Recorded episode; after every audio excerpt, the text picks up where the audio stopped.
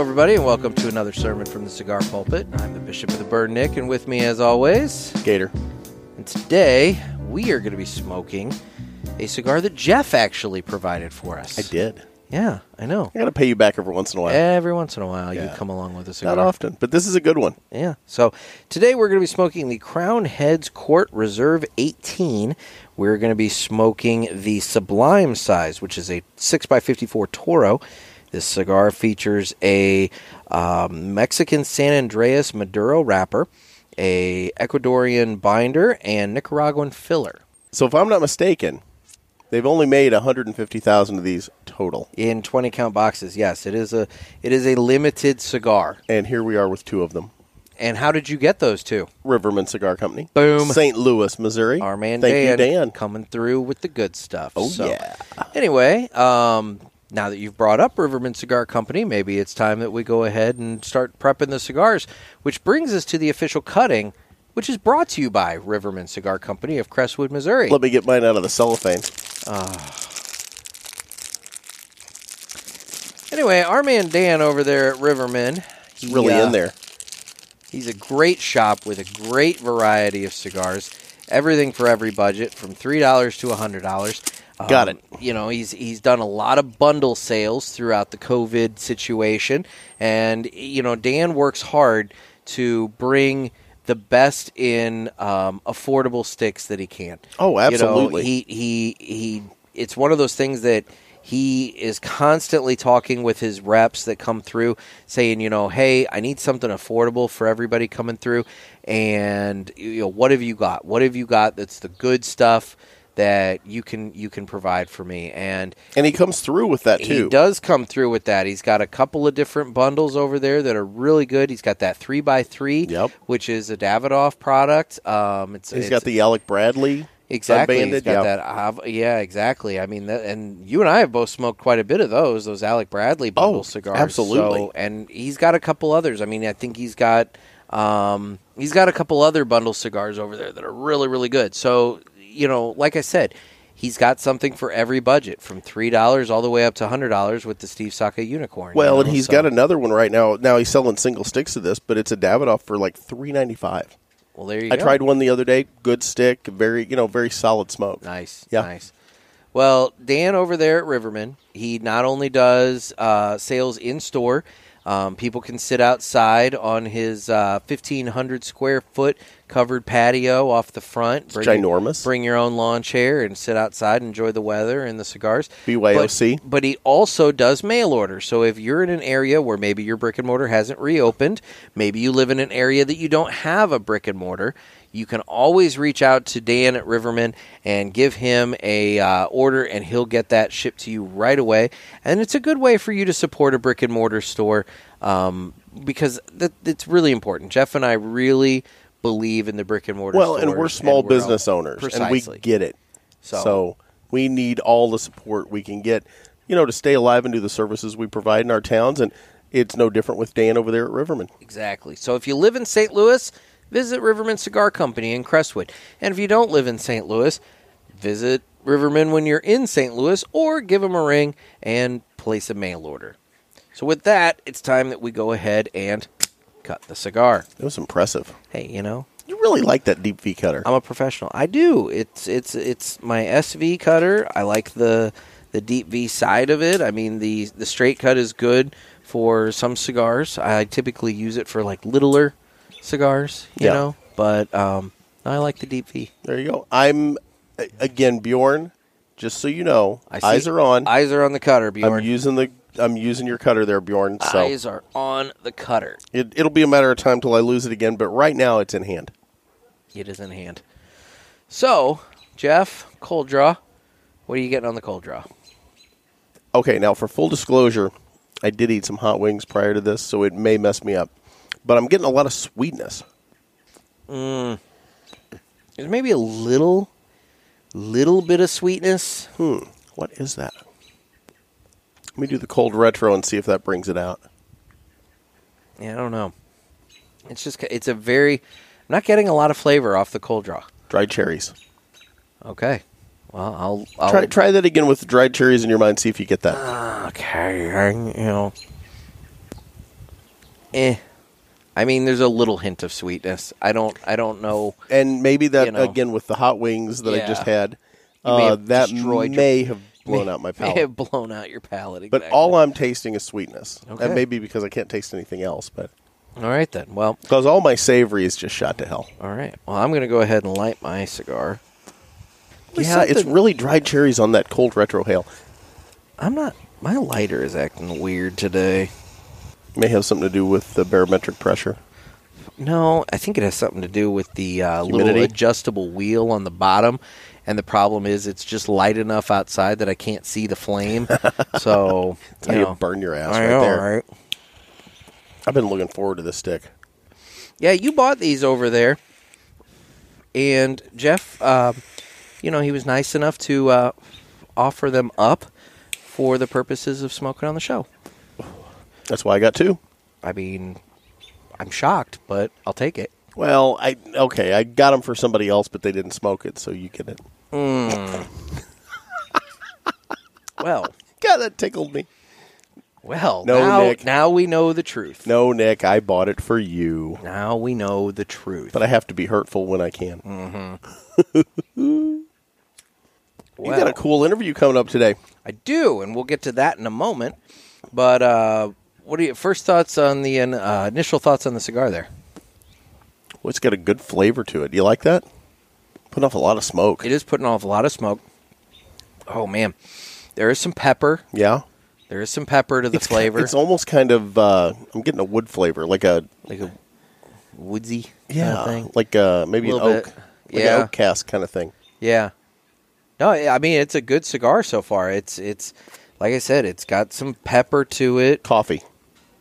I don't know about coffee. I'm tasting coffee. Let me retrohale. Oh Lord, yeah, I don't. I'm afraid of this retrohale. I don't know. Woo! Oh my Ooh, God, I Jeff. just blew out the microphone. I was hey, Woo. okay. Yeah, maybe we'll take that out because that's going to blow out everybody's speakers. Woo, man, that uh, that's pepper. Oh man. yep, there is there is some pepper on that retro yet hail again, there. yet again, Nick had Oh. smoke come out of every orifice with that retro oh hail. Oh my. There's literally smoke rolling out of your uh, headphones. oh my. Came out your ears, your nose, mouth. Oh my. You might have crapped some smoke in that one. It's very possible. Man. Ooh, man. it's yeah, pepper. There's there's some pepper on that retrohale, but there you go. So interesting. yeah, you know you're smoking a cigar. Definitely. Yeah, Yeah, definitely know it's a you're good stick. And you know, but yeah, all kidding aside, I did get this for you, just for you. Okay. Well, You know why? It's because I care. I, I appreciate that. I mean, you know, one cigar making up for all the cigars I bring you. It's uh it, it evens out. okay. It all comes out in the wash. I, I'm not quite all right. You know, I'm, I'm just gonna let it go. Hey, by the way, I have a story to tell you Oh God. after your interview. So a little something to hang on for through the interview here. Oh God. I got a story to tell, well, and it's from my childhood. Oh. Actually, when I was seventeen. Yeah, oh well, those are always fun. Well, and we're gonna have the new and improved Ask the Boys segment here coming up. you took this up a notch. You know, I did. I took this up a notch. We're gonna have the new and improved Ask the Boys segment coming up. Nick has been putting in the man hours. I want to. I want to enhance the show, and so it's like, how do we? How do we enhance the show? Well, Listener interaction. listener interaction. So anyway, we'll get to that in a bit. But first, all right, guys, I have been very honest Nick's a nerd, about my love of comic books. ginormous geek. I have been reading comic books for a very, very long time, and I have a very extensive, large collection, as Jeff has made fun of me about on the show before. He could build a fort out of them. Anyway, The boxes, yes. the point remains that one of the comic book artists that I uh, that I was very familiar with from growing up, he uh, his name is Graham Nolan, and Graham Nolan did the artwork. He's best known, I would argue, for his time on Detective Comics featuring Batman back in the in the '90s, and he he is the co-creator of Bane, the the villain Bane. Yep. Um, there's a and, and but he's since gone on to do a number of independent work that Can, can we ask him about that uh, video that's online where it's Batman and Bane and No, The the fake no, No. with the girl that no. We're gonna we're gonna skip Sta- that. in the stabbing. Stop that. We can't talk no, about we're, that. No, we're gonna we're gonna skip that. But anyway, Please. so no. Um. So anyway, we spoke with Guys, if you don't know what I'm talking about, look it up. so so the other thing is Graham Fucking funny. Graham Nolan is a cigar lover. Yes, he is. And I follow him on social media, and he's he. now let me ask you: Do you follow him for comic books or cigars?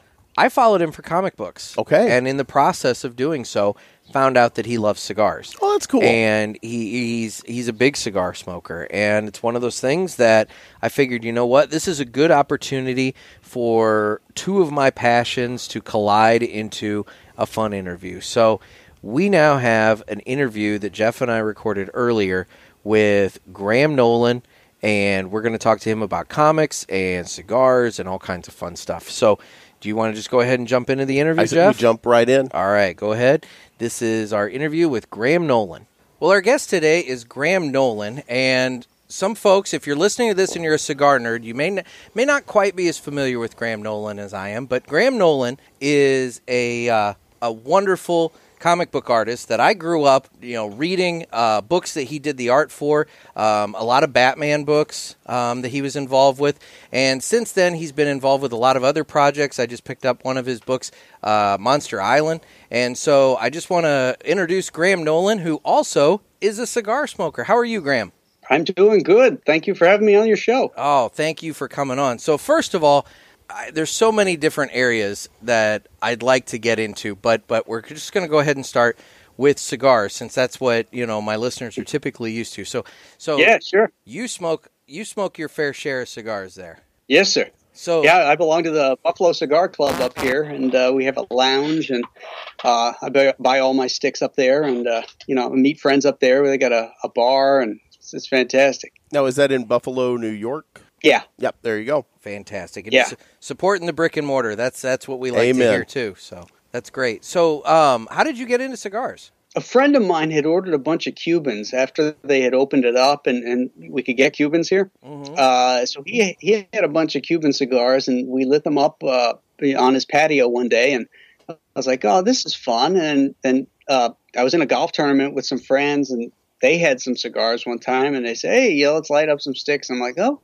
okay," and you know, I just sort of fell into it after that. From that, you know, Mm-hmm. uh, I just I just like the the uh, quietness of it, the the um, contemplativeness of it, where you sit and you make time for a cigar because you know it takes a while.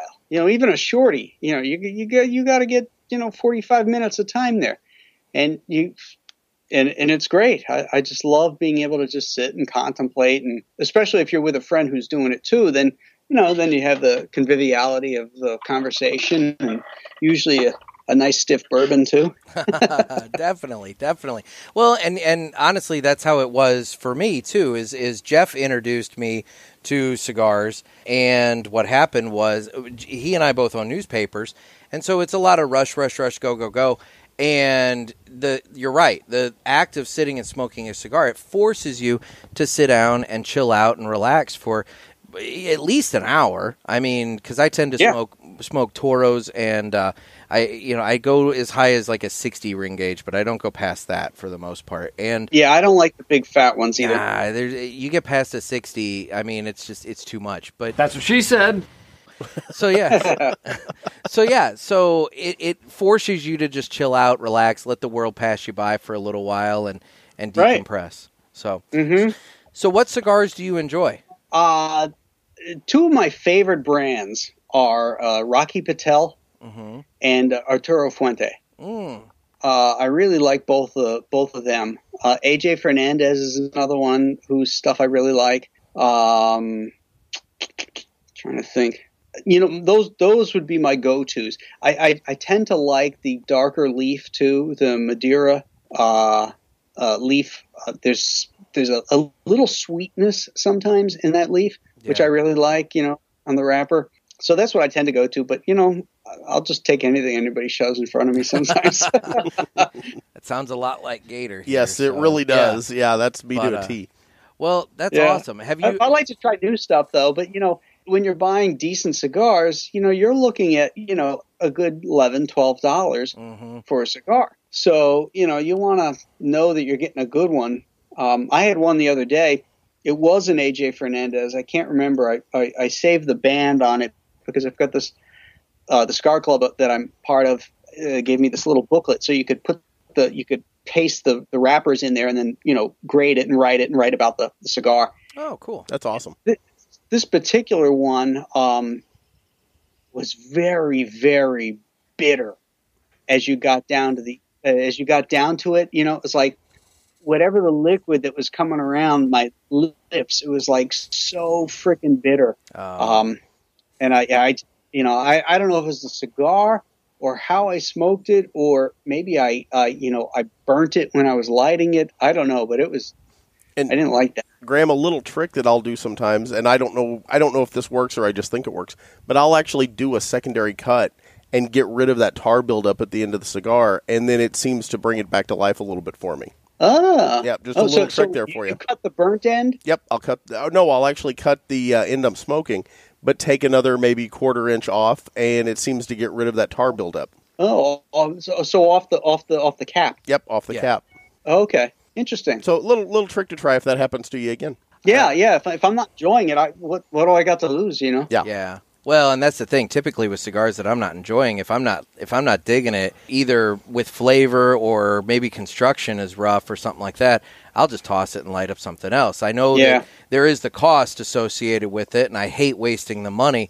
But on the flip side, I look at it and I'm like, you know, life's just too short And to I- suffer through a bad cigar. You know. On the other hand, I'm cheap and I will just power through. That's me. I'll Yep. power through. There you go. There you go. Well, try that out. I'll Let me know. Let me I, know what I you had think. one. Uh, I had one uh, that obviously had dried out because as I lit it, this was um, again. This was another AJ Fernandez, uh, and but it was a thicker one. I can't remember what the gauge was on it. Uh, I was at a convention in Rhode Island, and I went outside to have this sucker, and I fought like hell for this thing. I mean, I. I mean, the, the the things you know the the, the tip that uh, where the ash is coming was like splaying out Oh man. like yeah it was really splaying and splitting and stuff and i was having to suck on this thing so hard it was terrible it was a uh, i really worked hard on that cigar See, and that's just too much work. I just, you know, Now, I just tend Yeah. to not. I, yeah. I've got a was the only brand. i had i was i was on the road so i took it with me and you know i, I didn't really have a choice so i had to kind of muscle through Smoke what you Oh, got. I get you. I get So you. I've got a brand for you to try and introduce to your cigar club. And full disclosure, we're actually kind of partnered up with them. But do you, if you ever make it down to New York, there is a cigar company in New York called Martinez Cigars. hmm And i, don't know martinez Okay, good deal. And yeah, we've gotten to know the folks there really well. They're actually, I'll, I'll throw a plug in for us. They're actually working on the Gator and the Bishop uh, cigar pulpit cigars for us as we speak. Oh cool So Yes. you'll you'll get Cool. to smoke our cigars. Mine's mine's more of a Connecticut. I think uh, Nick's is probably going to be more in your palate range. But uh, yeah, give them a try and let us know what you think when they come out. yeah definitely We'll get definitely. some. We'll get some sent your way. How's that sound? We'll get some. excellent They should be We- we ready have a- sometime in August. we have I a think. we have a guy here at at the cigar club um, from uh, I think he's from Nicaragua. He's actually originally he's Cuban. Uh, he he played baseball and stuff like that, and he became a professional cigar roller in New York City, and he's now in Buffalo. Uh, and it's um, and his name is uh, uh, Martinez also, and he he hand rolls cigars at the club, and they Very are cool. just freaking outstanding. That's awesome. You know, he'll do uh, he'll do barbershop poles, yeah, too. which are just amazing. I, that would be a lot of fun. That's to a watch challenge, somebody too. roll that. Yeah. Yeah. Well, I so- know Nick wants to get into comic. Books. I was books. gonna say I want to get into comic books. So it's time to nerd out. So yeah. So obviously, um, you, you've been around for a while. When did? How did you? Break, Thirty-seven years. Wow. how did you break into comic books? Uh, I broke in through the back door because uh, a teacher of mine at the Joe Kubert School was the talent coordinator at DC Comics, and he bought uh, two of my class assignments for um, a book that he was editing called New Talent Showcase at DC. So that that's sort of how I broke in. Really, it was my first professional sales. Wow. So let's back up a little bit further. If you're going to the Joe Kubert School of Art, you obviously were that was the path you wanted to go. So Yeah. so how did you wh- where where did you determine in your life this is what I want to do? I want to draw comic books. I did it when I was 12 years old when my sixth grade teacher brought in a stack of comics for the kids to read at recess. Mm. And I, you know, I found this stack and I started, there was a Justice League comic in there. And uh, I, I'd been exposed to comics throughout the years, you know, but I wasn't really like uh, zeroed in on them yet. But that's when I got zeroed in in sixth grade when I was 12 years old. My first comic was Batman 423. It had a Todd McFarlane cover. Uh, he's Batman standing on the on the cliff with holding like a woman in the capes, but you know, with the red background and everything. I don't know if you're remotely familiar at all, but that Yeah, I remember. I that, that remember was that was that was my first comic, and then from there it just kind of took off. And so so needless to say, I've I've been very focused in on Batman a lot, you know, throughout my collecting uh, Mm-hmm. years, and so uh, needless to say, I'm very familiar with your work on Detective Comics, and one of the uh, one of the things that I think a lot of people would probably know you best for is during your run, you did um, artwork for um, Detective Comics during the the Knightfall and KnightQuest storyline, which was you know the the uh, appearance of Bane, Mhm. and so so you are Well, the, I, I created Bane. yeah I was to say you are the creator Yeah. of Bane, yeah you you Yeah, Chuck Dixon and I. yeah. So so can you tell us a little bit about um, kind of what goes into creating what has turned into, you know, a, a very prominent member of of a long established historical figures rogues gallery, and then kind of from there, you know, what it's been like to see this character just move on past, you know, like going into animation and movies and everything like that. Well, Bane came about uh, as a story need. Uh, at the time, The Punisher and Wolverine were really popular, and people were saying to Denny O'Neil, the editor of the Bat Group, that you know Batman needed to kill his villains because really he's responsible for all these deaths by the Joker because he doesn't kill them. And Denny said, "Well, that's a really bad idea. Let's do a story and show them why that's a bad idea." And so we were the, the idea was to take Bruce Wayne out and put in Azrael as a meaner, more vicious Batman. Uh, but there was nobody in Batman's rogue, rogues gallery to do that. So we had to create one out of whole cloth. And then, so we wanted to use the Venom, uh, uh, which was like a super steroid that Denny had come up with for a previous story. Uh, and then Chuck came up with the idea of sort of, um, you know, the man in the iron mask uh, type of thing. Uh, a, a guy who's born into prison uh, to serve his father's sentence. And then you know, when, when it came time to design the character, the other aspect of him, he was an evil Doc Savage. Uh, so I knew he was going to be this big muscle guy. Uh, so I, I, I looked towards a Mexican luchador uh, inspiration for the costuming because I figured if this guy was grew up in that area and he was going to costume himself, what would he be exposed to? And so I determined that's what it would be. So that was the basis of his his look. I can definitely see that with the with the mask and the the kind of uh, tank top, you know, and everything going on. So Yeah, the singlet, a wrestling singlet. yeah, yeah. So I can definitely see that. So then, like I said, you know, obviously that storyline was it, it's like the big Batman storyline of of the of that part of the 90s and I mean even going forward I mean you know you look back at that period of time in DC Comics you have Death of Superman and you have Knightfall and and so it's it's you know really important there and so what's it been like to see Bane as a character continue on and like I said go into animation and, and movies and that sort of thing Well, it's it's it's really cool. I mean, when we came up with Bane, we knew he'd be popular for the story, but we didn't. You always hope that anything you create is going to, you know, go on to other things. Uh, but more than likely than not, it, it doesn't. So for Bane, it, it, the, it just took off. You know, it became a cultural phenomenon uh, that just kept building. You know, uh, it first in the animated series was his first um, non-comics uh, appearance in, in uh, other media. Uh, and then, I don't know, about 10, 15 years later, when they stuck him in um, uh, Arkham Asylum video game, that's when it really took off because it exposed Bane. It's actually probably more than that, more, more time passed than that.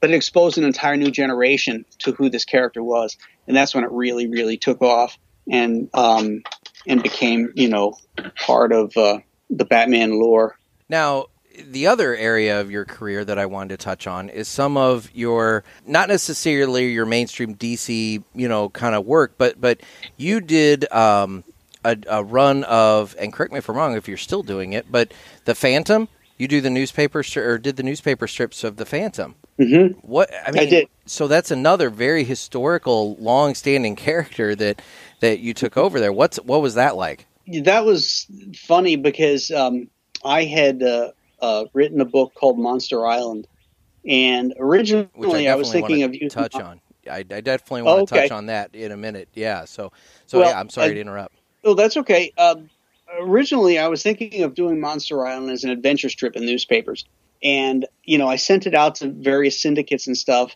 uh, trying to get somebody interested, and they all came back saying, "We love this, but we cannot sell a continuity strip anymore. They're just dead to newspapers." And newspapers are now dead too. So, but this was this is That, back that, in that hurts since we're both journalists. So ours are still very much Well, alive. You guys know how hard it is. Oh, you know, in- in absolutely. And, newspaper and, but and to his point though, a continuity dailies, strip. yeah. I mean, that's the thing. We both own weekly newspapers. Mm-hmm. So needless to say, a continuity strip would take forever to get a story done in a weekly newspaper. True. Yep. So True, yeah, particularly if it was just a single panel. precisely. If it was a week, if it was a weekly paper, and you did it as like a Sunday, uh, a Sunday insert in every week, that could be really cool. yeah. Yeah. But, But anyway. be that as it may, you know, uh, I got a call from King Features saying, you know what, we love it, we can't use it. However, we have an opening on one of our other strips, Rex Morgan, MD. Okay. And I'm like, oh, okay. Um, well, I wasn't really interested because Rex was being published in my newspaper and it sucked.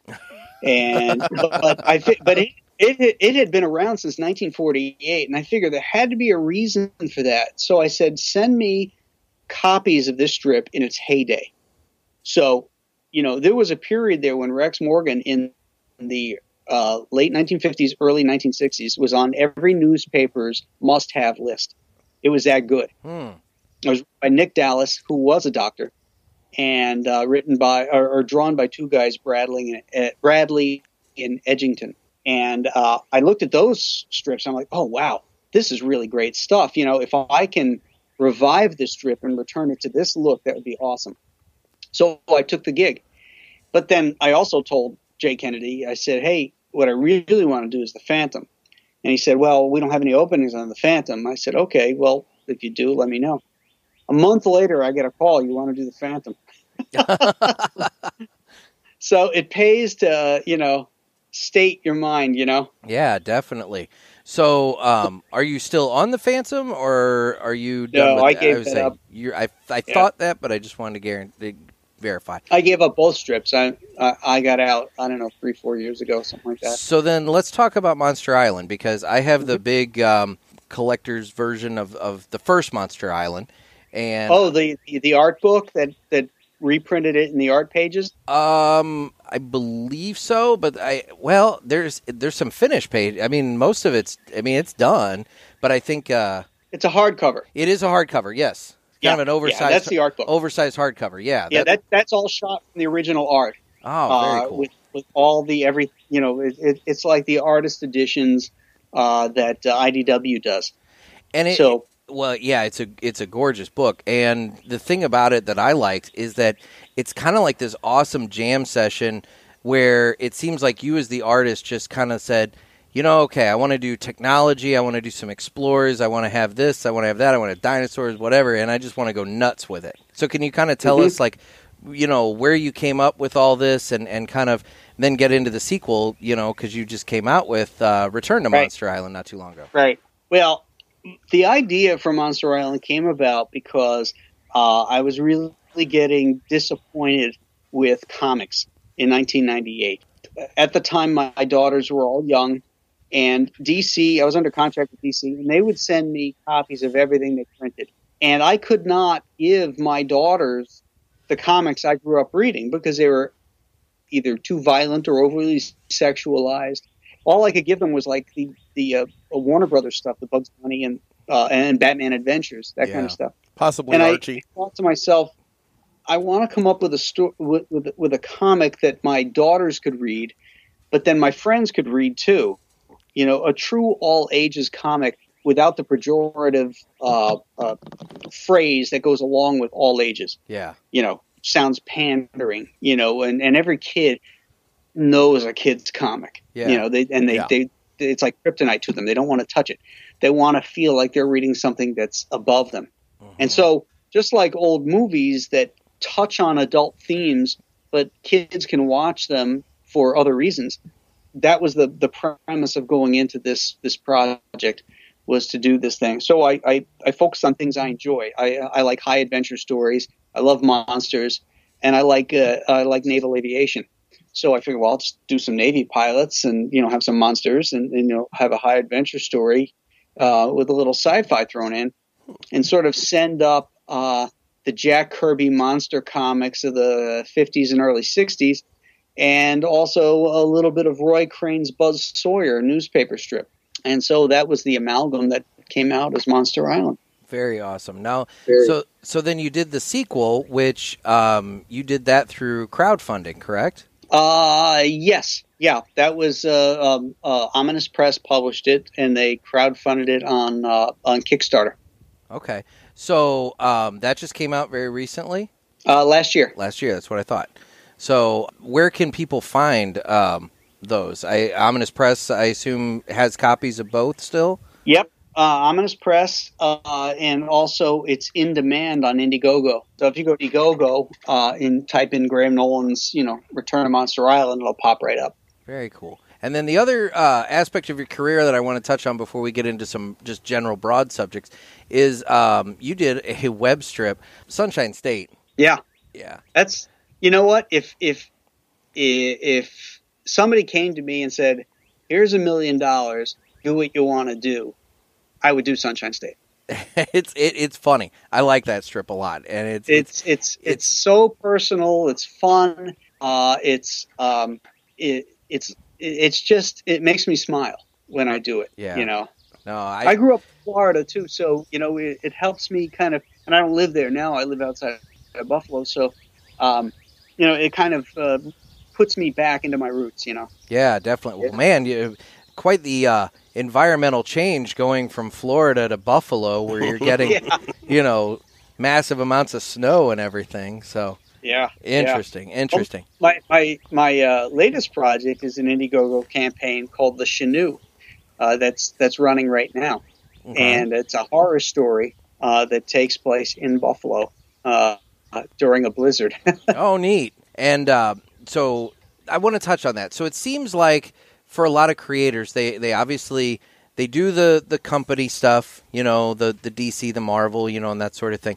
But there's this drive, this desire to get out on their own and tell their own stories.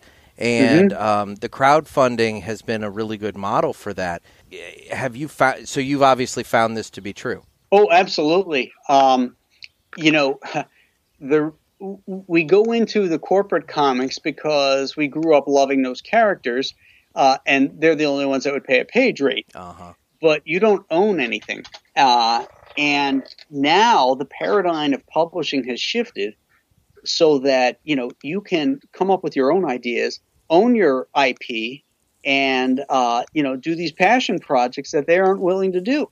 You know, the Chenoo is, is not a series. It's it's a one-off story. It's just a really great story. As if you know you watch a movie. Not every movie needs to have a sequel. You know, and it's the same thing with a comic. So, you know, I came up with this fifth. Well, it was originally 48 pages, but we hit a, a, a stretch goal, so now it's 56 pages of story, and uh, it'll be a one-shot deal. And uh, I've been crowdfunding it on uh, Indiegogo, and I've raised uh, almost forty-seven thousand dollars for it. That's fantastic. That's fantastic. So then, um, when can folks expect to see that? Uh, my my um, delivery date is is is uh, scheduled for October. Okay. Uh, I'm hoping to have everything ready so that the the books will be in their hands in October. Since we did hit that stretch goal, and I had to add eight more pages to it because I wanted the the publisher or the uh, the backers to you know, really get a bang for their buck there. It could go over, but uh, you know over that date. But the, the thing that I do is that I will I update my backers every week on progress.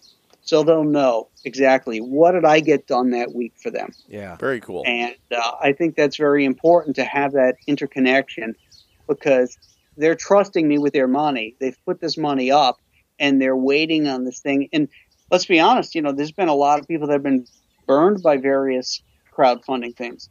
Well, Um, definitely. But I've got I've got a 37 year re- track record that I've never missed a deadline. Well, and, So- my, and my God, you know, you were you were pumping out issues. You know, when you when you were at the the corporate guys, I mean, you were consistent, like Yeah. month in, month out.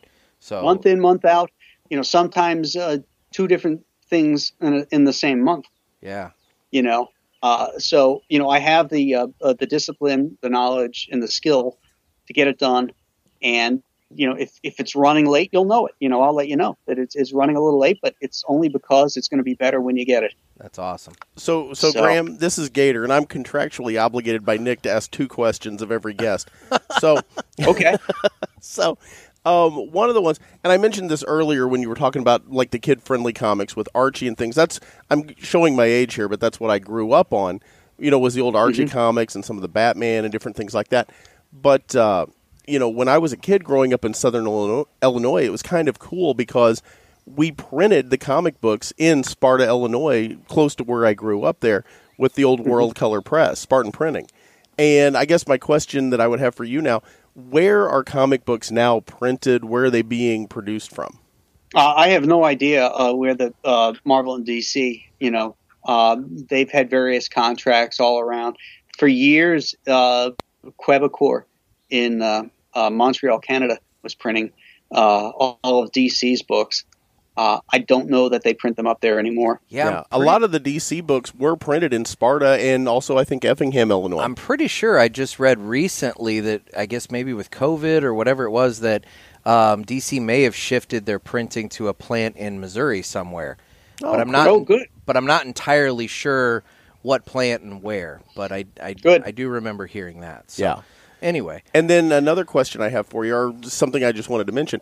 A good friend of mine is also a uh, artist, a comic artist, does some various strips, and has done, you know, kind of transferred into doing uh, the movies and things like Despicable Me and whatnot. And I don't know if you may even know him or not, but Glenn McCoy and Glenn and his brother Oh, Gary. yeah. Yep, they do the Yeah, they Glenn do the Gary, duplex they're, strip and the Flying McCoys, and yeah. Yeah, yeah, yeah. They're uh, NCS members, which I'm a member of also. Yeah, they're they're based here in uh, Belleville, Illinois, close to us, and you know, just great guys. And I've followed a lot of Glenn's work with his political cartoons and with his strips over the years, and you know, been very Right. interested in the process of what it takes to do what you do. Very cool. So that touching on the process then for a minute, I know a lot of artists have shifted to more of a uh, a digital uh, platform with their art. Are you still are you doing digital or are you still doing uh, pencil and paper? You know, kind of the. the I'm doing digital. Uh, Okay.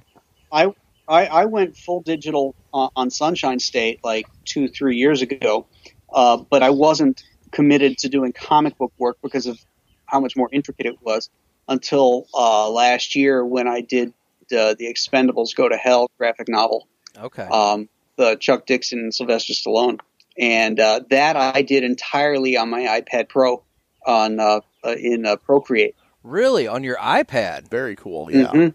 Interesting. So then let's talk about just the comics industry as a whole right now. I mean, what what I, I if you don't want to like go into specifics, that's fine because obviously you know you're part of it. But like, what are your thoughts on the industry as it stands right now? Because you you talked a little bit about the late '90s and and why you couldn't you know give your comics to uh, to your daughter. But like, you know, what are your thoughts on the industry as it is kind of currently? I think the industry's dying uh, because of the people that are in charge at Marvel and DC. Uh, they are they're uh, they've gotten away from the fan base and they're catering to a uh, to a vocal m- minority and they are producing comics that are you know virtue signaling uh, SJW crap uh, that don't entertain they're pushing a narrative instead of entertainment and story as in the forefront. You know, in and, and this and, and, and these fra- these statements only apply to corporate comics Yeah. because comics as an art form is big enough for every concept, every idea. you know, but the thing is, is that they're taking already pre-existing characters. They're lazy and they're changing them. Like so, all of a sudden now Thor's a woman. We've got an Asian Hulk. We've got a Puerto Rican Spider-Man, and it's like, you know what? Create your own Puerto Rican character and make him interesting and own it.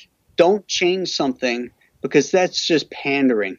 You know, if you want to make a, a, a comic about a transgender fire hydrant, fantastic, go for it. But you got to own that. You got to sell that. You know, by changing, uh, like when DC did the Golden Age Green Lantern, the first married superhero uh, in, in history, and made him gay. It's like you you lazy bastards. You know, create a character that may be gay but doesn't define himself that way. Yeah. You know, make him an interesting person, an interesting character, just like many gay people in the world are. They have very complex lives, just like we do, just like everybody else does. Exactly. You know, you don't need to change a character that's pre-existing that somebody else came up with and did all the heavy lifting on and do that just for some type of virtue signaling.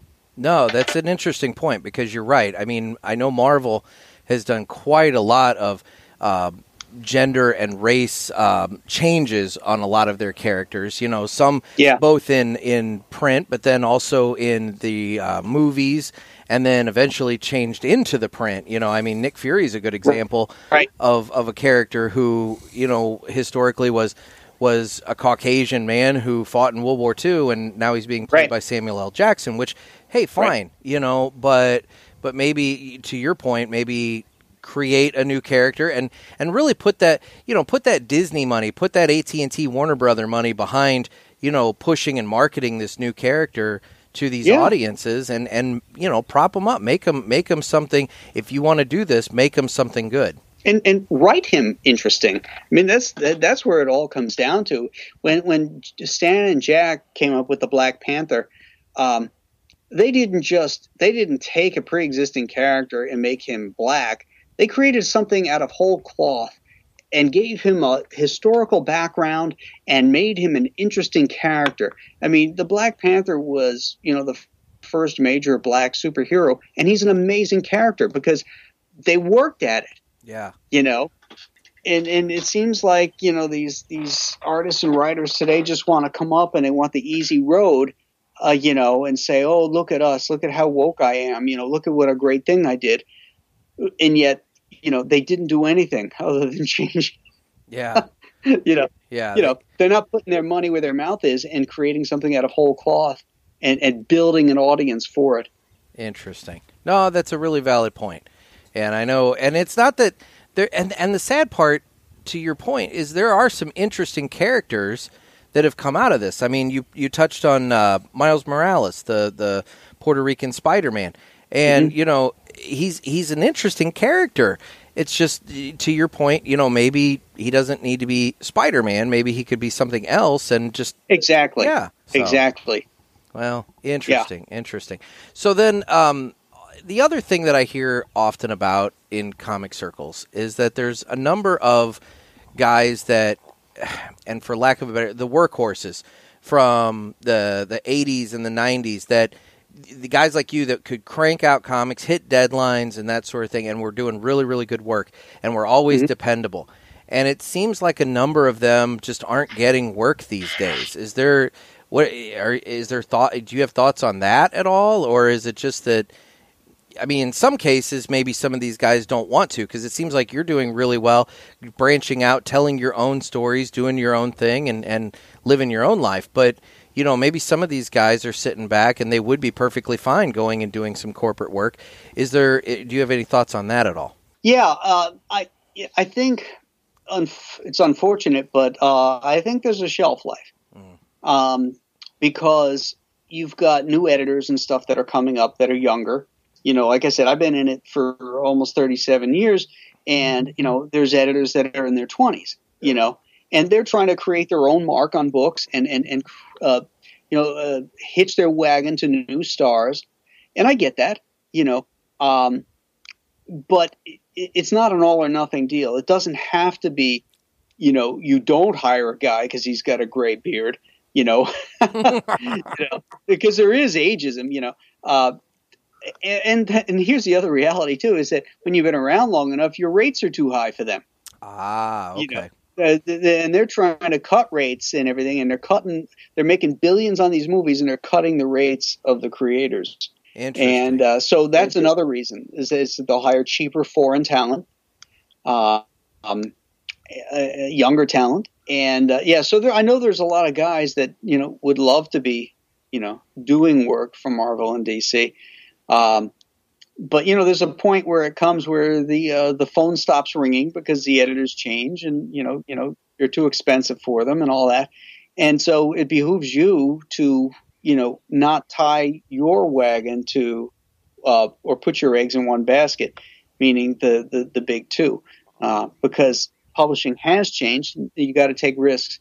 Um, for me, I've always been a writer that draws and not enough that writes. Okay. So, you know, I've always been someone that has been involved in the storytelling. And uh, so for me, it was a simple thing to say, hey, I'm writing my own shit. You know, I'm going to just, I'm going to go off and, and do my own thing. I had, I had a, a bunch of different properties that, you know, I had pitched to other publishers and they passed on. And I just said, well, I'm going to do this myself. I'm going to crowdfund it. And, you know, like with the Chenoo, I was hoping to get 15,000, which would just about cover my costs. And, you know, I'm closing in on 47,000. So, Just fantastic, fantastic. yeah, it's been a really great campaign. I still got uh, eight days left. Okay, On all it. right. I'm hoping we'll hit 50K on it. That's great.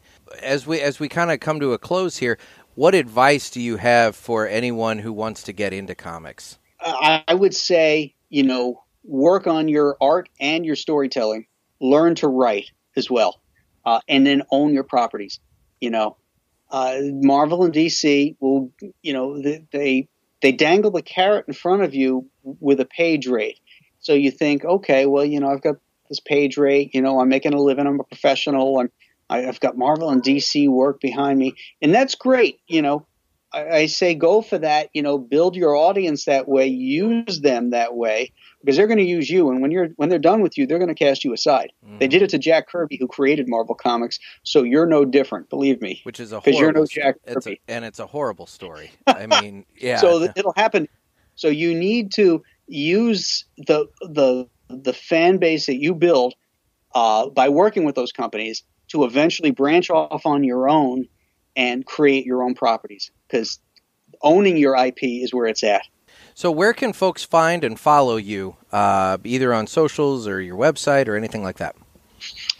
Uh, yep, Graham uh, GrahamNolan.com. Uh, I'm on Facebook. I'm on Twitter, uh, and uh, if I would really appreciate it if you would check out my Indiegogo campaign for the Chenoo, which is uh, you know if you just type in the Chenoo on Indiegogo, it'll pop up. Fantastic. Well, Graham, we really want to thank you for taking time out of your day, and uh, maybe next time we can uh, we can talk and we can uh, you can light up a stick with us. well, that sounds like a plan. I might even go do that now. That I, after we sign off, sit out on the patio. There you go. And if you're ever in St. Louis for a convention or anything, definitely look us up. We're based out of St. Louis, and we'd love to Oh. show you around and take you to our hangouts and and uh, you know have have a cigar with you. Sounds great, man. Yeah, definitely. Hey, Well, thanks again. thank you very much. Yeah, thanks, Nick. Thanks, Gator. Well, we really appreciate Graham Nolan taking time out of his day. I That's I, a cool cat. You know, he's a, he's a nice guy. He really is. and he would not talk to me about Archie. I kept trying. Well, he didn't work on Archie. And you realize Archie's a whole separate company. Like, he Oh, I know. He worked for DC. I I mean, know. DC doesn't own Archie. But I grew up on Archie. I get it, but like, you know, I got to talk about what I know. he doesn't. Yeah, well, he doesn't. He never worked on Archie. I'll tell you. And if you and I had known each other back in the day, Yeah. okay, you would have geeked out so hard when World Color Press was operating Spartan Printing down Mm-hmm. in Sparta, Illinois, because one of the uh, supervisors there at the plant actually went to church with me. Oh, I could have seen. I could have gotten you a tour. made. That would have been really cool. Yeah. Well, we need to figure out where they're being printed in Missouri because I'm I'm I'm like 99% sure I saw a news article saying the DC Comics had moved their printing uh, operation to Missouri. That's awesome. So I need to figure out where that is and like stalk the place. Oh yeah. Yeah, Yeah.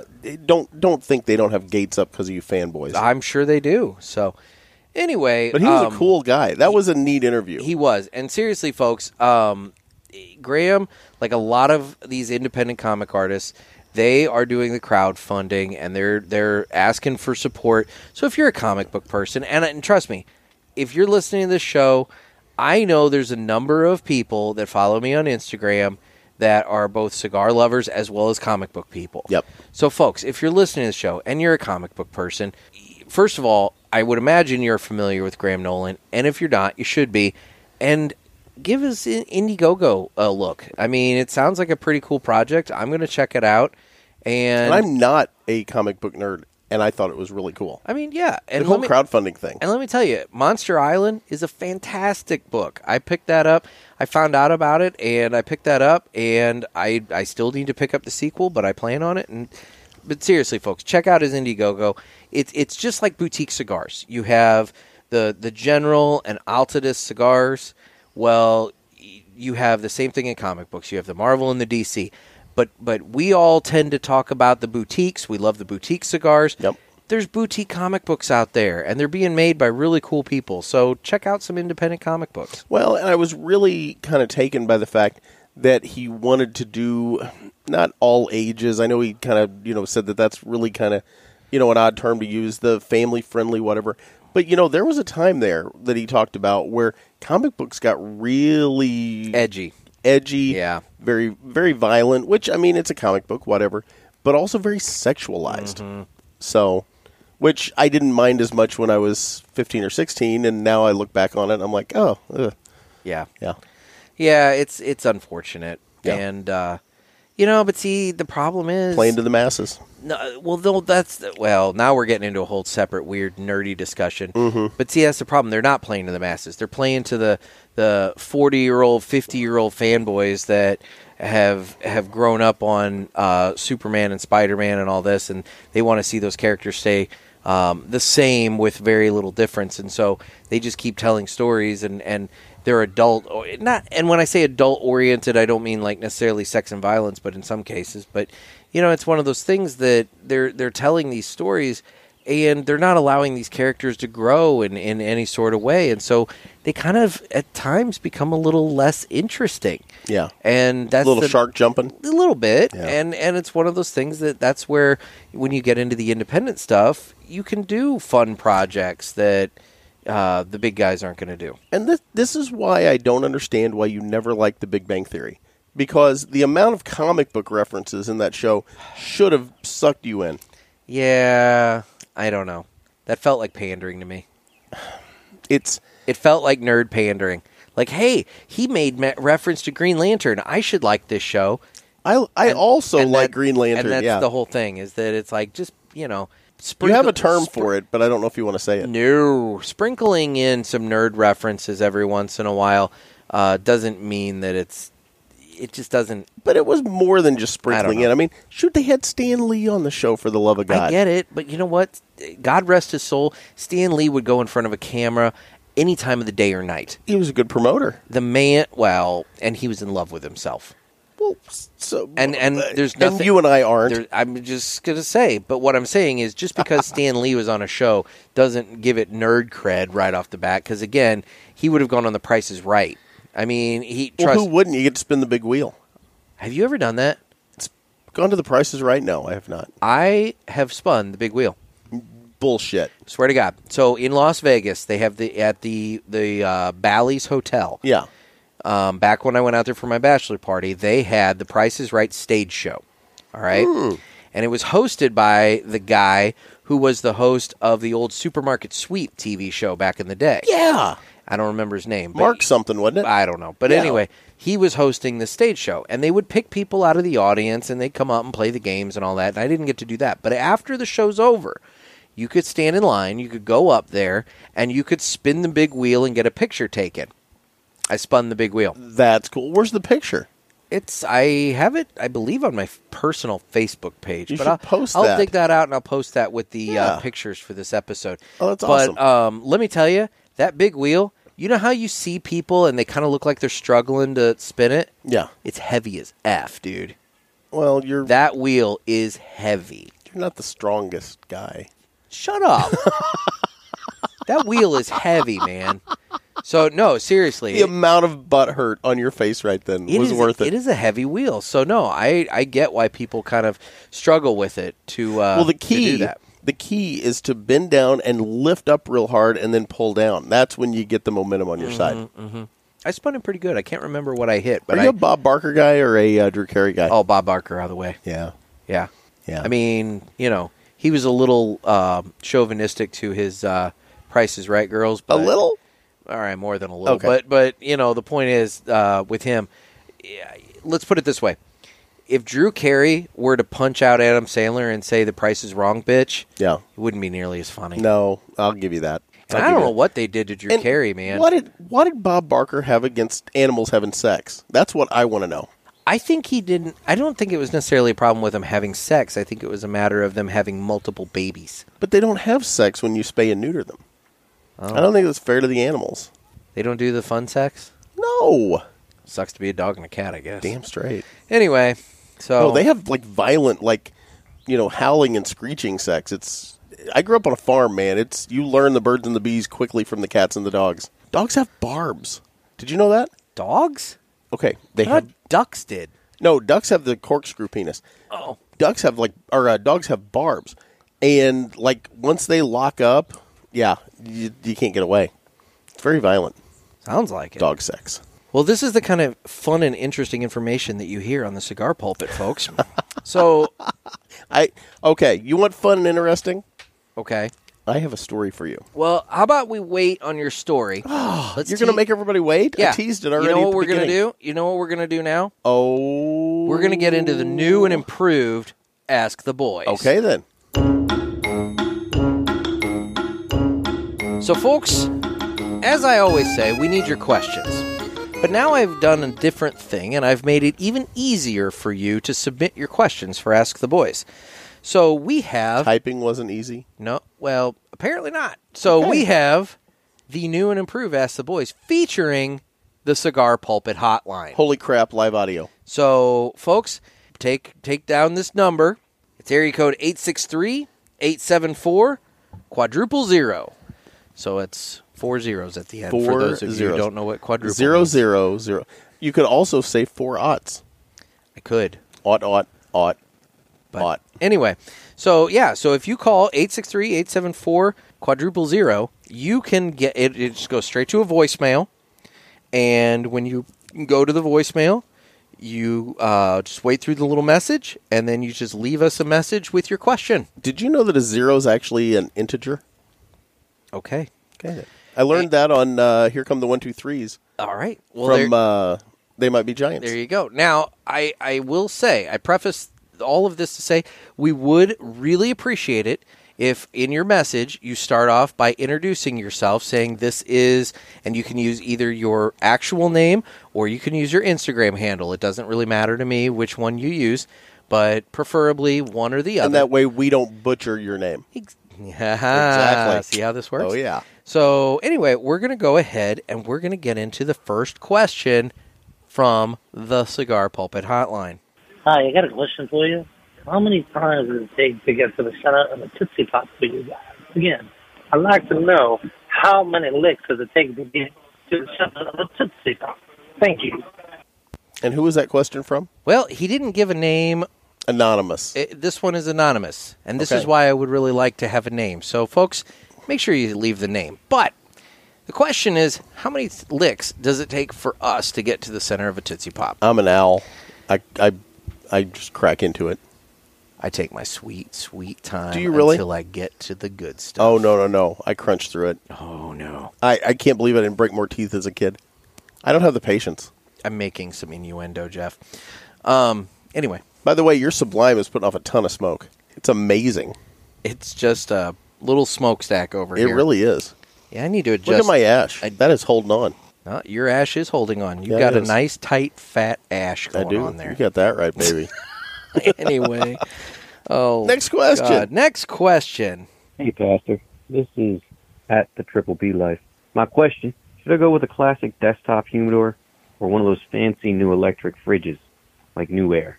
What would each of you recommend currently stashing about 300 cigars?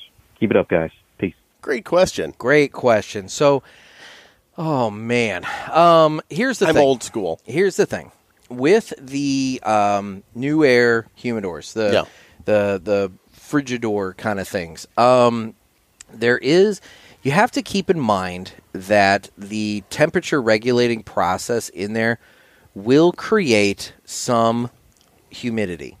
Okay, so I know they talk about seasoning the drawers and all this kind of stuff and everything beforehand. Now, I'm, I'm before I get into this, I'm going to preface and say I don't own one of these. This is all stuff that I've heard. Yeah. Okay, so Anecdotal evidence. anecdotal evidence. I don't own a NewAir or any sort of you know frigidor kind of thing, but they were originally all designed for holding uh, wine, and with the humidor or with the cigar humidors, they converted them over and made them into, into you know cigar humidors. And so you have to keep in mind that that refrigeration process, the temperature regulation process, will create some humidity to it. Okay. And so it's possible that at times it can be difficult to regulate the humidity in there by using Boveda packs or a dish of distilled water or the beads or something like that. If you're going to invest in one of those um, new airs or frigidors or something like that, you're going to want some sort of a humidity uh, creating process that can actually track and, and measure the humidity in the air within your, your box there. So maybe look into like a cigar oasis. Is that what you have? What? You have one that has the app on your phone and you That's can the check it? Butler. Okay, that's the All Butler. that does is just monitor the the temperature and the humidity within the mm, box. Okay. The Cigar Oasis is actually a, a system that it'll monitor the humidity of the of the container it's in, and it will kick out humidity when the humidity starts getting too low or something like that. Okay. So that's something to keep in mind is that you might you might have to invest a little bit more into a humidification system for that. The box humidors, the desktop, you know, kind of thing or something like that. Look, you know, ev- no matter what with all this, it takes maintenance. You're going to have to Yeah. work with it. You know, with a box uh, desktop humidor, you know, you got to go through this whole seasoning process. And and I've got a message out to Squirrel because we've had a number of questions about humidors here lately, and I'm no expert, and so I've I've reached out to Squirrel. We to got a humidor guy. to see if he would uh, come back on here soon. He's just a little busy at work, and so it's a matter of just figuring out a time that works. I think he his- got a new job, didn't he? I think he did. Yeah. But anyway, um, we need to just kind of figure out his schedule. But anyway, it, with the box or the desktop humidors, yeah, you got to season it. You got to get the the humidity up right, and then you got to maintain that humidity and the outdoor humidity and everything can can still affect the box. And also, quite frankly, it doesn't take care of the temperature issue. You got to make sure you're holding your cigars in a in a temperature controlled environment. And so that that the fridge type humidors, they do help with that. So I guess it's kind of one of those things you're going to have to determine how much work you want to put into it. You're going to have to put work into it no matter what. And the question is, how much work are you going to want to put into it? Yeah. And what type of work are you going to want to put into it? Like I said, I have nothing but desktop, you know, standard box type humidors. But I will say, 300 sticks, you're going to need a pretty big desktop humidor. You are, or multiple humidors. Yeah. I, you know, for me, I like I said, I've said before, I have multiple Tupper doors, the uh, the airtight, watertight, Rubbermaid containers. You throw the sticks in that, you throw the Boveda pack in that, and you seal it up, and it's good. You don't get that cedar taste that Yeah. you get from being inside of a cedar lined but, but humidor. you can take care of that with some But, cedar. yeah, you if know, you wanted to throw in some cedar spills and, and Or shavings or a shavings piece of something wood, like that, yeah. you theoretically could add cedar to it. But for the most part, it's it's a it's a quick storage system. It's just not as pretty as a humidor, and it's not as pretty as you know one of the frigidors. So it's you've got a variety of options out there. I like I said, it, no matter what, it's going to take some work. It's just a matter of what kind of work are you wanting to put into it. Exactly. And I'm old school. I like, I like, you know, a nice cedar humidor. Yeah. That's just me. But you know, hey, to each their own. Exactly. So, and our last question is up on deck now. Hello, Nick and Gator. This is Luke from My 35 millimeter. Hey, First question to you guys is Nick and Gator. Do you believe in aging cigars after purchasing them? If so, why? And my final question goes out to Larry. Larry, what is your favorite book and or movie of all times, and why did it speak to you so much? Thanks, boys. Keep it up. Love you guys.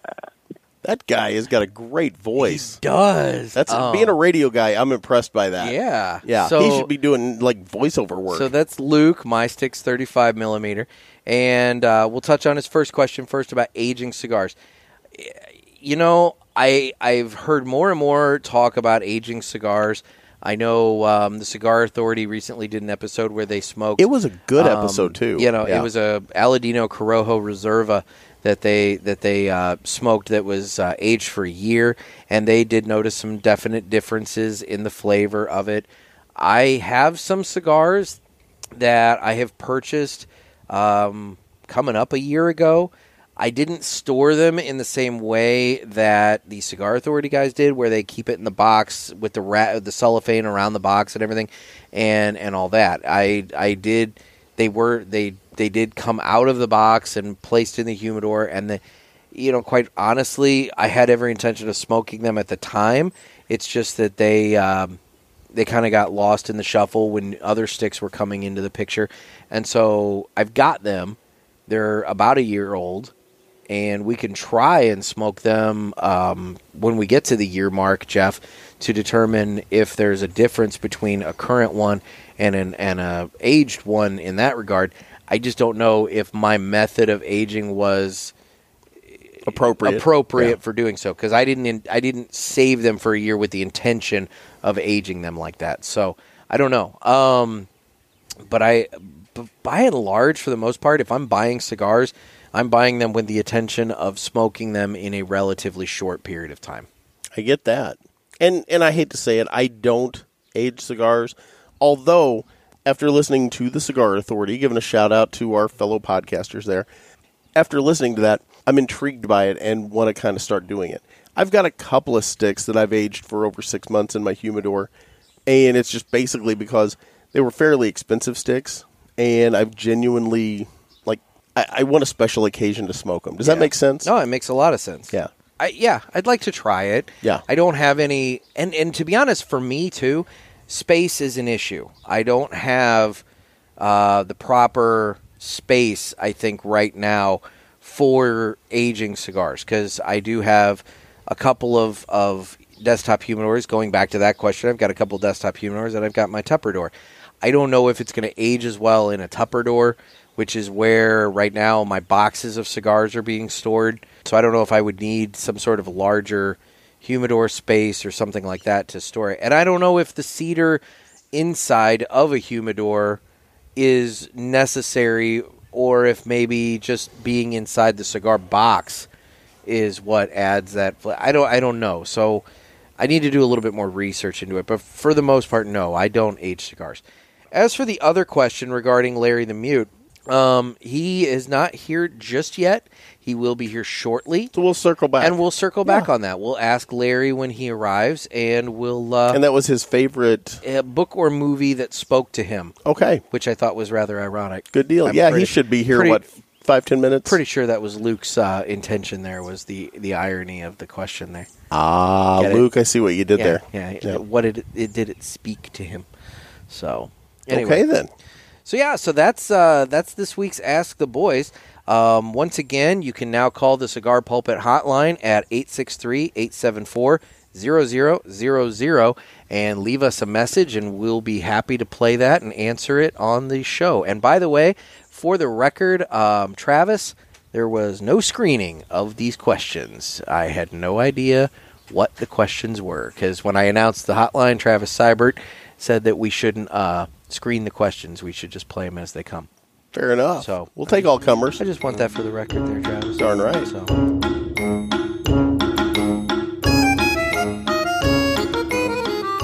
So what are you getting on the uh, cigar there, Jeff? You know what? I really like this cigar. It's it's a it's a little higher price point than I would normally do, but I wanted to do something special for you, Nick, because I care, as I said earlier. Um, this is a good stick. Is a really good cigar. What do you think? I'm liking it. It's got a little pepper, although the pepper has started to subside. You get that little woodsy flavor and everything, like we talked about earlier. Yeah. There's a little that that sweetness that never got the coffee, I did ne- you? No, I never did. Yeah. Um, but you know, I'll say maybe I, I, I was just about to say maybe a little chocolatey flavor. So it could be that maybe that maybe you're translating it as coffee. Maybe I'm kind of translating it as uh, as chocolatey. So um, You want to give we're we're part of the way through here. You want to give it a uh, retrohale? This thing was peppery on the first one. I'm going to give it a shot. oh my. It's still peppery, but I don't think it's quite as harsh as the first one. No, not quite as bad, but there is the pepper there still. Yeah.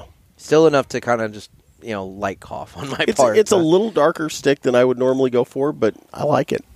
Mm-hmm. Yeah. It's not bad. So What's that? You want to hear my story? yeah, why don't we get into your story? Okay.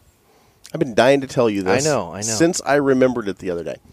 A friend of mine, we'll call her Kessica. Oh God. You know, we got to protect the innocent here. Um, so Kessica brought up a point to me. Um, she was she was talking about a mutual friend of ours that had recently purchased a building somewhere. I won't say where. Don't want to go into that. But it was an old Oddfellows lodge. Have you ever heard of the Oddfellows? No. Okay. So it's an old Oddfellows lodge. And we may even have some Oddfellows that are listening to the podcast and they're all screaming at me right now not to talk about, you know, it's kind of like Fight Club. You, Oddfellows don't talk about Oddfellows. So when I was maybe well, 16 years old, I was working at the radio station in Ava, Illinois Okay. and the radio station in Ava, Illinois, it was a Southern Gospel station. That's where I started my career, my in getting into, you know, radio and journalism and all that. And one of the little tricks that I learned early on from some of the people there is if you wanted to make a little extra money, because back in the day, I mean, it was paying. I think my minimum wage starting out was like three dollars and sixty five cents Oh my. an hour. Yeah. So to make a little extra money, um, we would write up stories for the Associated Press and put them out on the newswire.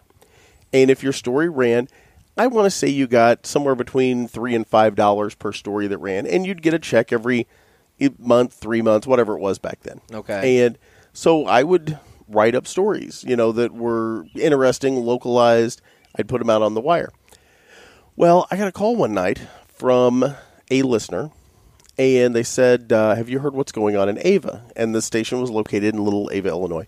And I said, "I have no idea what you're talking about." They said they found a body in a building. I'm like, "Holy crap!" So I, you know, being the the news minded person that I was Uh-huh. at 16, I go driving up to Ava, and because we were on the outskirts, we were kind of out of town, and I drive around and I drive around, and I finally find the police chief at the convenience store, and I pull in, and his name was Jerry Nellis, just great guy, you know, just salt of the earth. Yeah.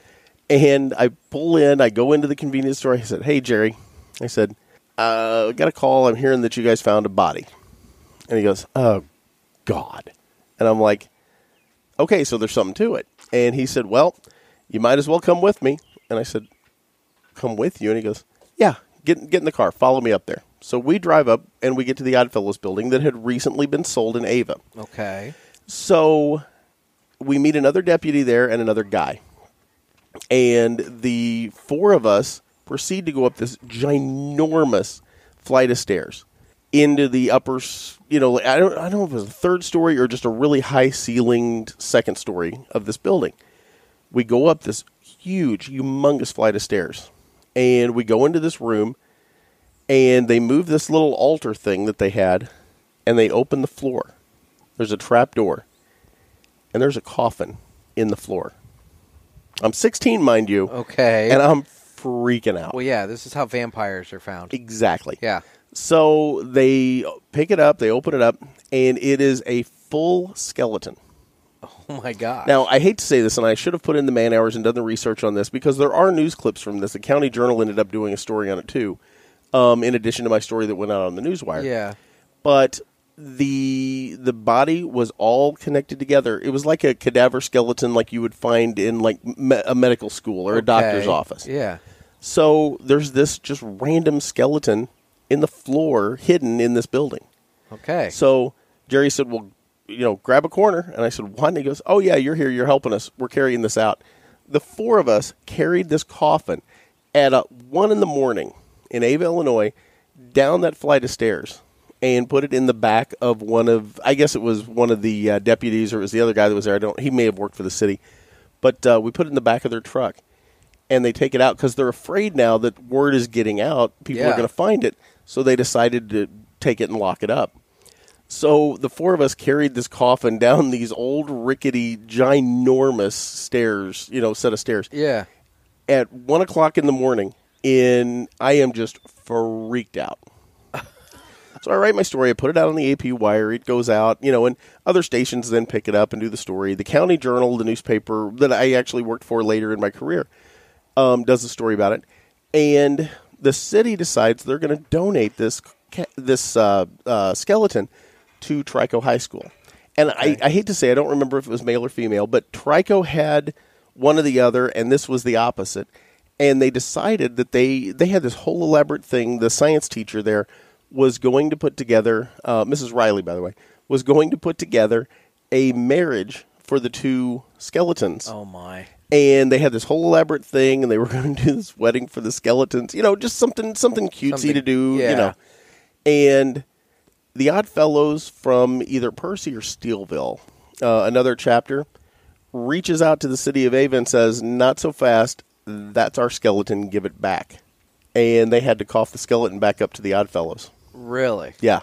And I'd forgotten all about that until Kessica uh, brought up that to me the other night on the phone that, you know, our mutual friend had bought a uh, Oddfellows building. And but the first thing out of my mouth was, did they find the skeleton? And she's like, what are you talking about? And she looked it up. And I even sent you a link to this that night when this when this story all came back flooding back into my memory. Uh-huh. And apparently, this is a thing that happens a lot because the the guys get older and die off, and people forget that the skeleton's there. And all of these construction companies are buying these buildings and rehabbing them or tearing them down and keeping the wood, you know, and repurposing. So And they find these skeletons all over the country. why are there skeletons in these buildings? They use it in their rituals. okay. I, I'm I'm I'm I need Trying more, to wrap your head I need around more this. details than that, Jeff. I, mean, sent you the link. I didn't read it. The link goes into detail. It was very late, and I did not want to read an article about finding skeletons randomly in buildings because I right then, before you go to bed. Yeah, right. You know. so anyway, what what what are they doing? They they nobody knows other than them exactly Are what they they're people for. or are they fake skeletons? No, they're They're like legit- legit. Dead people. Yes, I didn't even know you could buy a real skeleton, but apparently the Oddfellows have found a So they're buying skeletons. yes, They're not like members that pass away and they just say, "Yeah, I'll be the guy in the floor." maybe. But you said it was all a- attached. Yeah, it was all wired up. Like you could, So you it could had- hold it up by the skull, and the whole skeleton would be intact. Okay, so it's not like it was like somebody who died and the skeleton. it wasn't was just all a that box was of bones. left. It was a full-on skeleton Yeah, of a person. Because obviously, when you pass away and you eventually melt away, you know, and down to your skeleton, I mean, all the connective tissue goes away, and so your bones are just Yeah. separated from one another. It was like old school when I was a kid, and you'd go to the doctor's office, and they literally had a skeleton hanging in the like corner. fish wire or something yeah, like that. That's yeah. exactly what it was. Okay, so there was some work put into the skeleton before it was placed in a coffin Oh, and great. then placed into the floor. Yeah, because they would get it out and use it in their ceremonies. Wow. So if there's any oddfellows out there that won't get struck down for telling us, I'd love to know what you do with these Hell, I don't know if I want to hear just because, like, I do. You know, I, I'm afraid that if once we hear, then we have to die, kind of thing. It, it may, I may, may end up be one the, of those I may end up being the next skeleton in the floor. You know, right. you never know. Yeah. But apparently this is a known thing and if you if you guys out there listening research it, just Google it. Uh, Oddfellows skeletons and there are multiple stories that will come up about these things being found all over the country. Okay, Pretty cool, right? I mean, it's different. I'd completely forgotten that until the mention of an Oddfellows building being bought. Okay. Yeah. Well, there we go. That was my story. All right. Well, um, it's time that we go ahead and switch it on over to our friend Larry the Mute. Larry, Oh, he's got here. yeah, Okay. he got here during your story. So, anyway, Larry is going to be reviewing another um, oh, hi, Larry. There you are. selection from White Owl. He's going to be smoking the White Owl Blackberry Mojito. Smoked it. No, you haven't. I swear to God. Dude, I'm telling. I why am I having Larry come and do these reviews? At this point, you could like give reviews of all these like cheap gas station cigars. But I these don't are two want for to. two for ninety nine cents, by the way. But I don't want to. Yeah, it's a cheap smoke. I So- still say I'm the only guy that actually smokes them with the tobacco besides Larry. Probably. Yeah, probably. So anyway, uh, we're gonna hand it on over to Larry the Mute for the review of the White Owl Blackberry Mojito.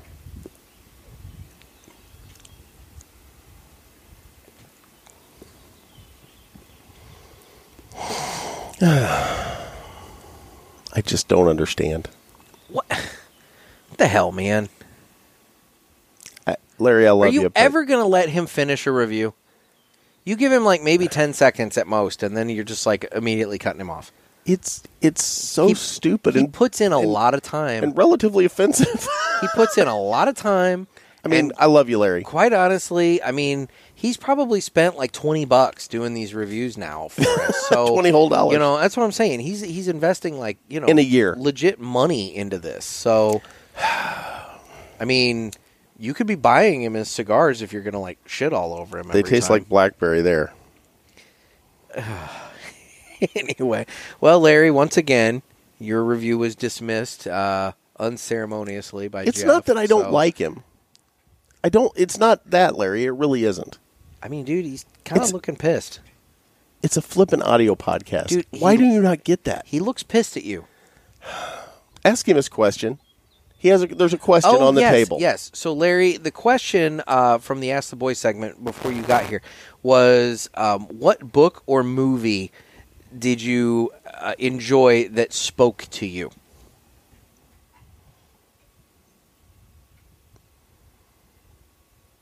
See, Jeff? Is it a book or? A, mo- I don't even know if it's a book or a movie. Silence of the Lambs. How how did you get that? Because, I mean, he said it.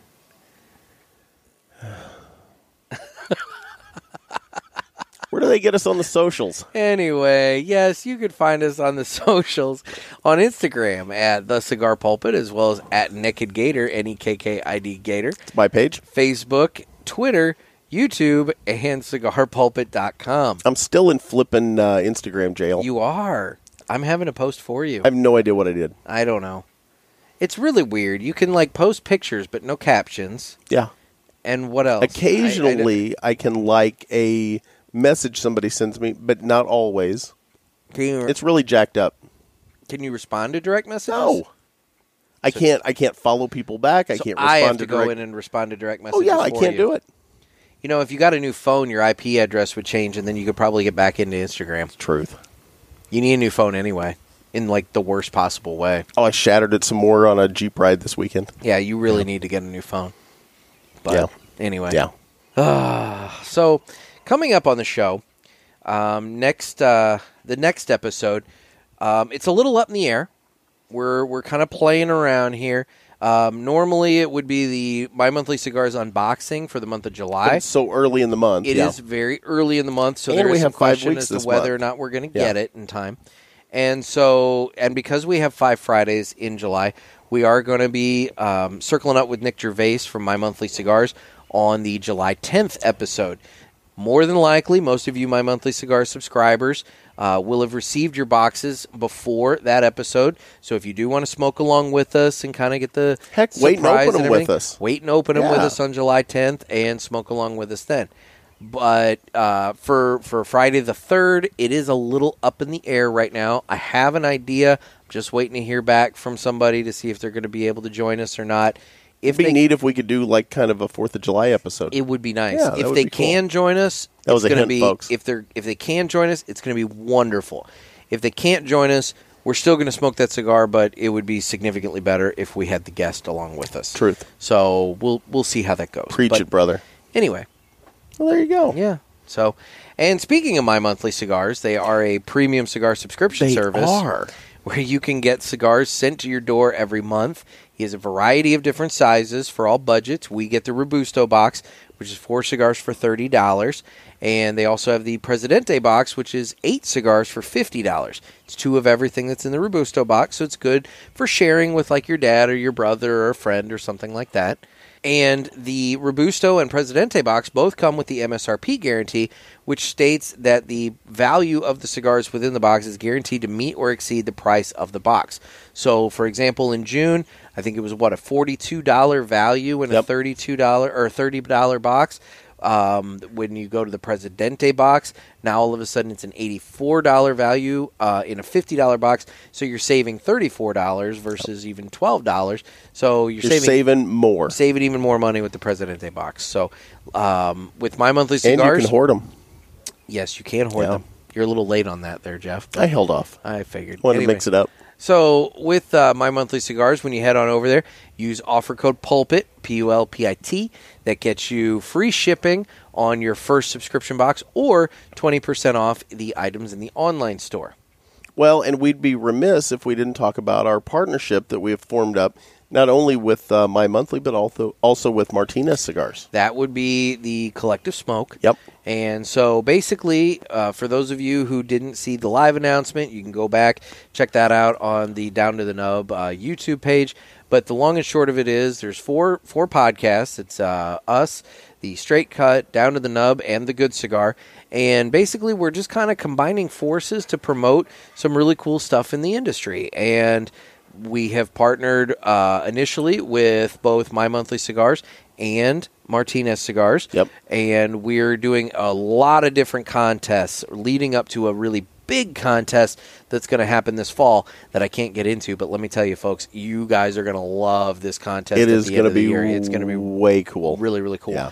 But in the meantime, there are a variety of other contests going on. The first contest is by My Monthly Cigars and Martinez Cigars. That started on Friday, June 26th. So make sure you head on over to My Monthly Cigars or Martinez Cigars Instagram pages, check out the contest and rules and everything like that, and get yourself entered into that. The next contest will start on Friday, July 10th, and that will be one that you and I will be hosting, Jeff. Giddy up. Yep. And then after that, there will be more contests that start up, and each week there'll be a different contest hosted by a different podcast, all leading up to the big contest this fall. There you so, go. Lots of opportunities to win some really cool stuff, and you just need And some to uh, some some neat items. I mean, seriously, cool cigars. very cool cigars. So anyway, so yeah, so we got that going on. Very cool. So what are you getting on the uh, the stick here, Jeff? This is the Crowned Heads Court Reserve 18. I'm smoking one of only 150,000 cigars made, and you have another one of those. Mm-hmm. So two of those. Um, it's a good stick. It's uh, it's getting a little more peppery in the back end. Yeah, the backside is definitely picking up on the pepper. Yeah, for sure. I don't know if I'm going to do another retrohale. I mean, I think you kind of have to, Jeff. Okay, well you got to do it with me. Oh God, this is your thing. I mean, you you you do the retrohales. Oh my god. Oh my god, Nick, it's going to kill you. oh, I warned you.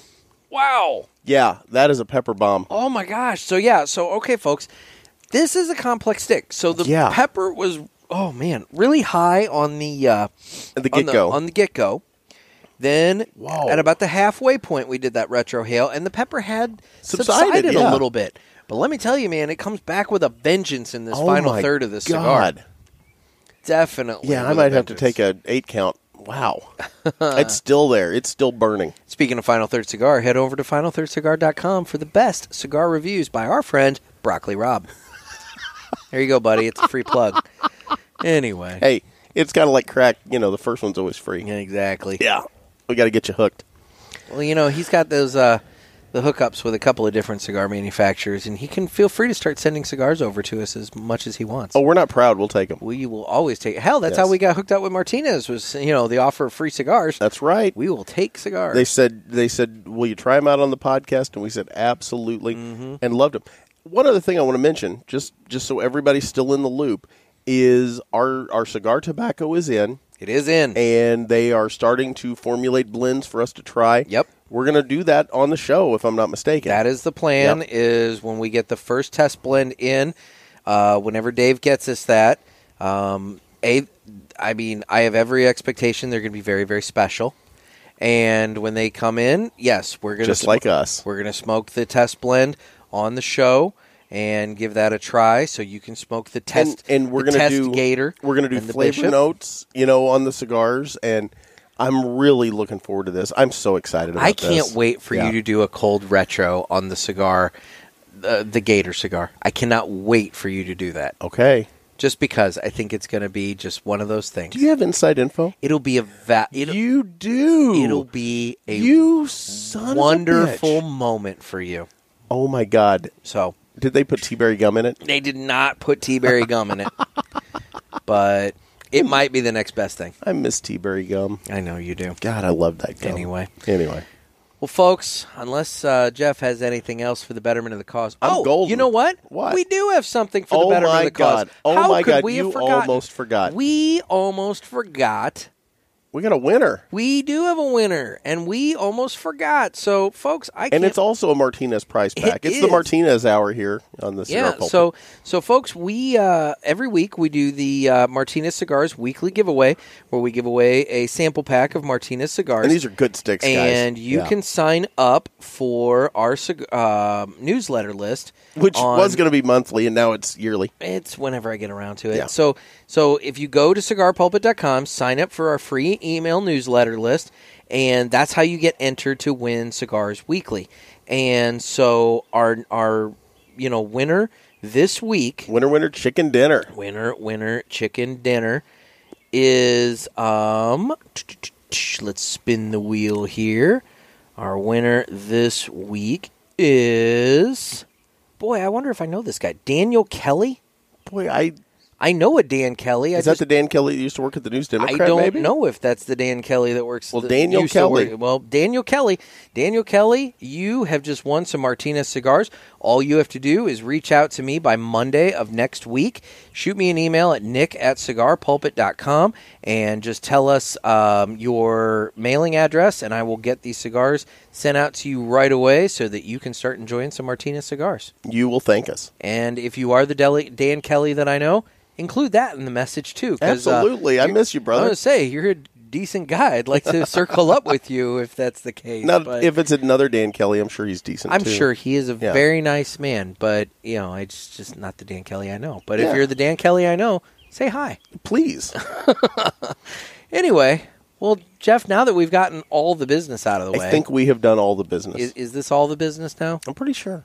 I wanted to tell my story. I've been wanting to tell you that story for a week, and I, you got to give me credit. I've sat on that. You did sit on that because I didn't. I wanted your reaction to it. I mean, well, you always talk about dealing with bodies and stuff like Oh, that. yeah. and I like how the one time you actually did, you, you It got, escaped you my got- mind. You got freaked out and it escaped your mind. Yeah. Well, you know, I was 16. I mean, I'm getting old, dude. That was a. That was. Oh my god. That was. Holy crap! That was 34 years ago. Coming up thirty-five. Uh, you well, You this has been another Boy, that's edition the- of the cigar pulpit. the fun thing. We ought to have the the the Nekkid Gator fifty-first birthday special. the bash, the herf, the 51st birthday herf. Ah, I love it. Oh my God. I love it so much. Anyway, yes, this has been another sermon from the cigar pulpit. Hallelujah! I'm Nick, I'm Gator. and uh, oh wait, before we completely sign Oh off, my god, there's more. final thoughts on the cigar? Oh, dude, it's a good stick. I'm not going to do another retrohale. That hurt. Well, no, I'm not asking for that. Oh, my but like, God. we gave some notes, but like you know, so final notes on the cigar. You like It- it's it? a good cigar. It's got more spicy at the end. Um, but it, it, like I said, I wanted, I picked this one out for us on purpose because it was a unique, limited edition. I just watched Nick set himself on fire. I just ashed on myself and it fell and hit my leg. The crotch. let's be honest. hot ash in the crotch. There. Yeah. it's just uh, woof. Anyway, yeah. God, I'm so glad we didn't end the show before that. and this is one of those moments where I really wish we were doing the YouTube videos because people needed to see what just happened. Nah, well, I mean, they would have seen me jump. They wouldn't have seen much else. But Oh my god. anyway, so Yeah, Nick just burned his left nut with a cigar ash. It's a it's a good cigar. It's got some flavor to it. It's definitely got some pepper going on in the back third. The the final third Yes. is just almost straight pepper. It is a very, Um, very complex stick. Yeah, the pepper was there initially. It subsided, but it's definitely back hard. And um, no, but it's it's a good stick. I like Yep. it. So I'll give you that. there you go. So there's the final. Okay, so on the cigar. now- so now, now are we done? now we're done. So this has been another sermon from the cigar pulpit. I'm Nick. Stay smoky. Is that what they should do? They should stay safe and stay smoky. Oh, Yeah. okay. Okay.